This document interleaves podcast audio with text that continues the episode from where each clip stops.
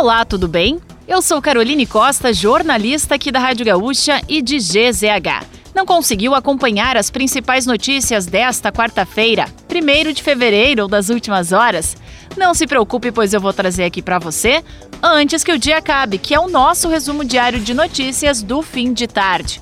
Oferecimento resfriar climatizadores, geladeira portátil resfriar, sua companheira em qualquer lugar. O Supremo Tribunal Federal realizou hoje a sessão de abertura do ano no Poder Judiciário foi a primeira reunião oficial da corte após os ataques aos três poderes da República em 8 de janeiro, quando o prédio do tribunal foi invadido e depredado. Antes do pronunciamento da presidente Rosa Weber, foi apresentado o vídeo institucional da campanha Democracia Inabalada, produzida pela TV Justiça. A resposta do Judiciário aos atos golpistas foi o principal tópico do pronunciamento da ministra, que destacou que os vândalos não destruíram espírito da democracia e que os juízes da corte, nem pela barbárie, serão intimidados. O presidente Lula também participou e discursou na cerimônia. Deputados federais eleitos em outubro de 2022 tomaram posse nesta manhã em cerimônia no plenário principal da Câmara. Dos 513 deputados eleitos, 202 assumem o mandato pela primeira vez. Na parte da tarde foi a vez do Senado.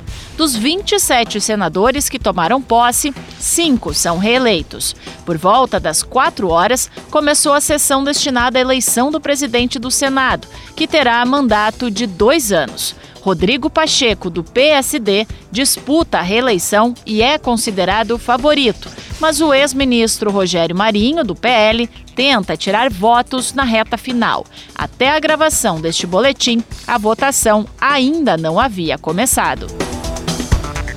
O governo Lula determinou que todas as armas sejam cadastradas em sistema da Polícia Federal em até 60 dias a partir de hoje.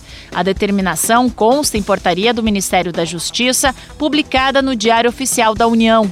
O ato está em linha com o decreto editado pelo governo em 1 de janeiro, que impôs maior controle e rigor na circulação de armas no país. A flexibilização das normas de acesso a armas foi uma das principais bandeiras da gestão Jair Bolsonaro.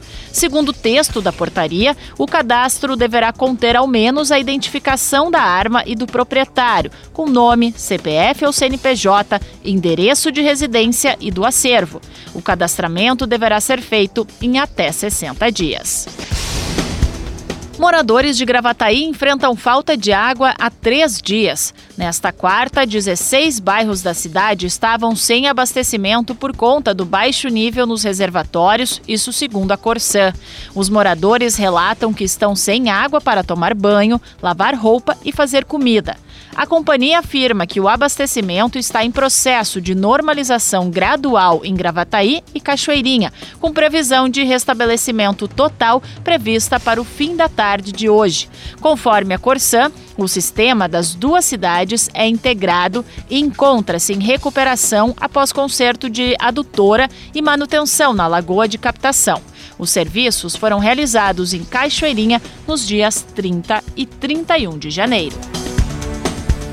Passados 42 dias do início do verão, a Prefeitura de Porto Alegre anunciou hoje que irá notificar as empresas de ônibus que optarem por deixar o ar-condicionado desligado. Em caso de responsabilização, a multa é de R$ 439,94. A capital gaúcha tem 966 ônibus na frota, 562 com equipamento funcionando. Isso segundo estimativa da Secretaria de Mobilidade Urbana. Para fechar o nosso resumo de notícias, antes que o dia acabe, tem a previsão do tempo. A quinta-feira será de tempo instável em todo o território gaúcho. A previsão é de pancadas fortes de chuva e de rajadas de vento de até 60 km por hora em todo o estado. Mas o calor seguirá predominando. A temperatura mínima será de 18 graus em Pelotas. A máxima é esperada em Uruguaiana, com 38. Na capital, a variação térmica fica entre 21 e 33 graus.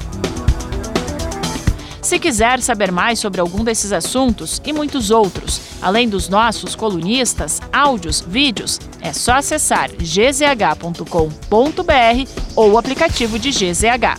Amanhã a gente volta aqui antes que o dia acabe. Até lá!